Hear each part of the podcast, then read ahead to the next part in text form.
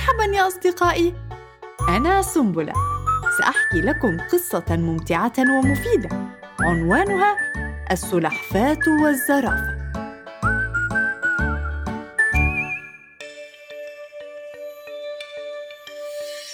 في غابة من غابات أفريقيا الشاسعة يعيش قطيع من الزرافات. بينها زرافة تدعى زيزي هي الصغرى في مجموعتها. كانت زيزي نشيطة تحب الحياة وتهوى اللعب والمرح.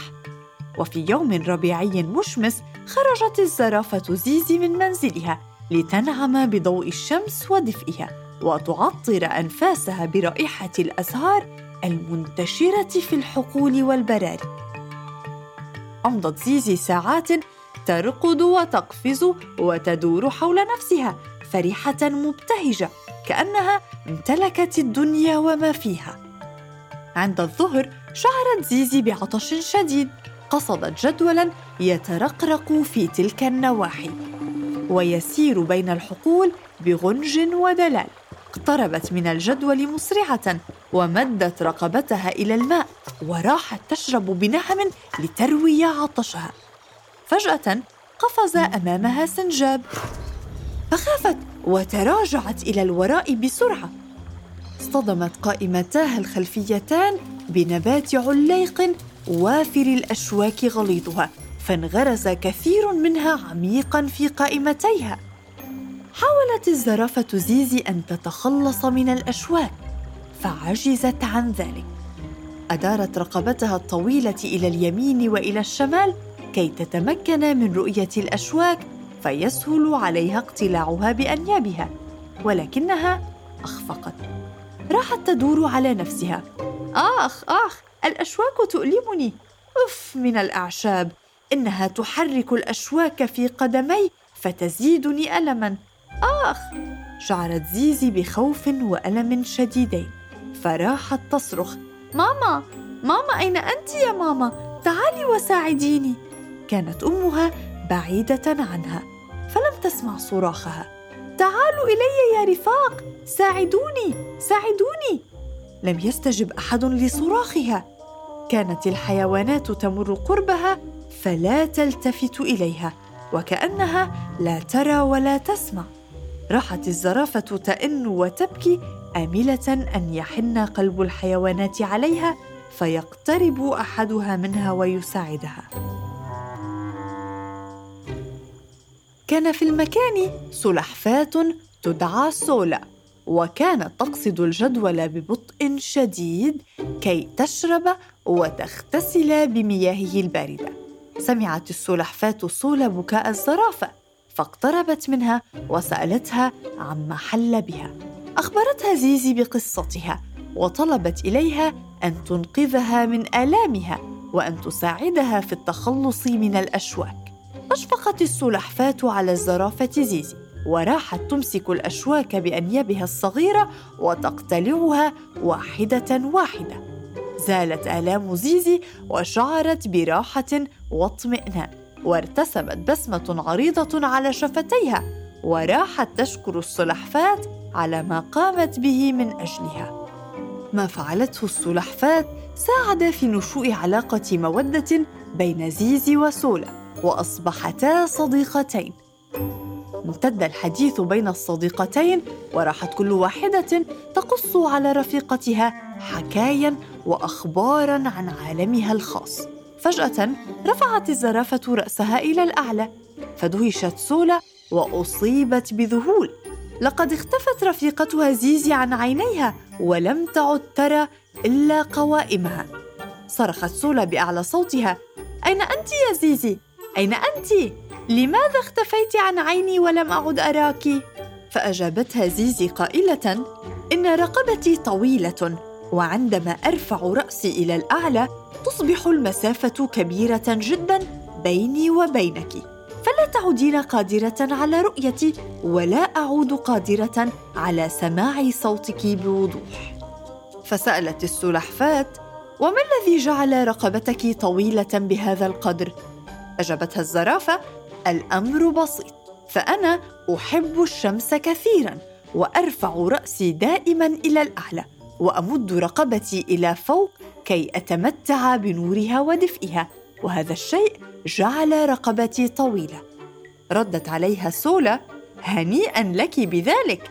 بدأت أحسدك لأنني لا أستطيع أن أرى الشمس وأن أمتع نظري بها. ردت زيزي لا تستطيعين. ارفعي رأسك إلى الأعلى وسوف ترينها. ردت السلحفاة. لا أقدر فأنا ملتصقة بالأرض وأحمل بيتي على ظهري وهو يمنعني من أن أمد رقبتي لأرى الشمس. اجابتها زيزي الأمر سهل. قفي على رجليك وانظري إلى الأعلى. فأجابت سولا لا أستطيع. فبيتي ثقيل جدا. ردت زيزي تمسكي بعود يابس وحاولي رفع جسمك حتى تقفي على قائمتيك الخلفيتين. وساعتئذ مدي رقبتك إلى الأعلى ومتعي عينيك بنور الشمس. فقالت سولا وهل تطول رقبتي إذا فعلت ذلك؟ بالتأكيد كرري الأمر مرارا وسوف تحصلين على ما تريدين. أجابتها الزرافة. فرحت السلحفاة بنصيحة رفيقتها. وقررت تنفيذها فورا طمعا في أن تطول رقبتها سريعا. ودعت سولا صديقتها وراحت تبحث عن عود أو قصبة أو أي شيء تستند إليه. أما زيزي فغادرت المكان وغابت عن عيني رفيقتها لتتابع اللهو واللعب في الحقول والبراري. وجدت سولا ساق نبتة برية يابسة تنفرد في أرض جرداء مشمسة لا نبات فيها ولا عشب. أمسكت السلحفاة بالساق اليابسة ورفعت جسمها شيئا فشيئا حتى استطاعت أن تقف على قائمتيها الخلفيتين وأن تنظر إلى الشمس. ثم راحت تمد رقبتها إلى الأعلى وتمدها وتمدها بقدر استطاعتها. فجأة انكسرت القشه وانقلبت السلحفاة سولا على ظهرها. بطنها نحو الشمس وقوائمها في الهواء. انقلبت سولا فتذكرت كلام أمها وقد نبهتها كثيرا وقالت لها مرارا حذاري أن تنقلبي على ظهرك. إذا حصل ذلك فلن تستطيعي الوقوف على قدميك مجددا وسوف تموتين جوعا وعطشا. خفت سولا وبدأت ترتجف وتبكي. راحت تصرخ بأعلى صوتها طالبة النجدة فلم يلتفت إليها أحد. تمنت أن يمر أحد الحيوانات بقربها ويرفسها كي تنقلب على بطنها وتنجو لكن أمنيتها هذه لم تتحقق. ازداد خوفها ومعاناتها وأحست باقتراب نهايتها. لجأت إلى الصراخ من جديد وراحت تنادي بأعلى صوتها. ساعدوني! ارحموني! أنقذوني! ذهب صراخها سدى ولم يسمعها أحد. مر الوقت وهي على هذه الحال فبدأت قواها تضعف وتتلاشى وخفت صوتها وتحول إلى أنين يكاد لا يسمع فتراخت واستسلمت لمصيرها. مالت الشمس نحو المغيب وحانت عودة الحيوانات إلى مخابئها. أما الزرافة زيزي التي لم تشبع من اللهو والقفز والركض فهي مرغمة أيضا أن ترجع إلى مأواها قبل حلول الظلام. قررت زيزي أن تمر بالجدول لتشرب قبل أن تأوي إلى منزلها. عند وصولها إلى الماء انحنت لتروي عطشها فسمعت انينا خافتا يلامس أذنيها. التفتت ناحية الانين فرأت صديقتها سولا في وضع حرج.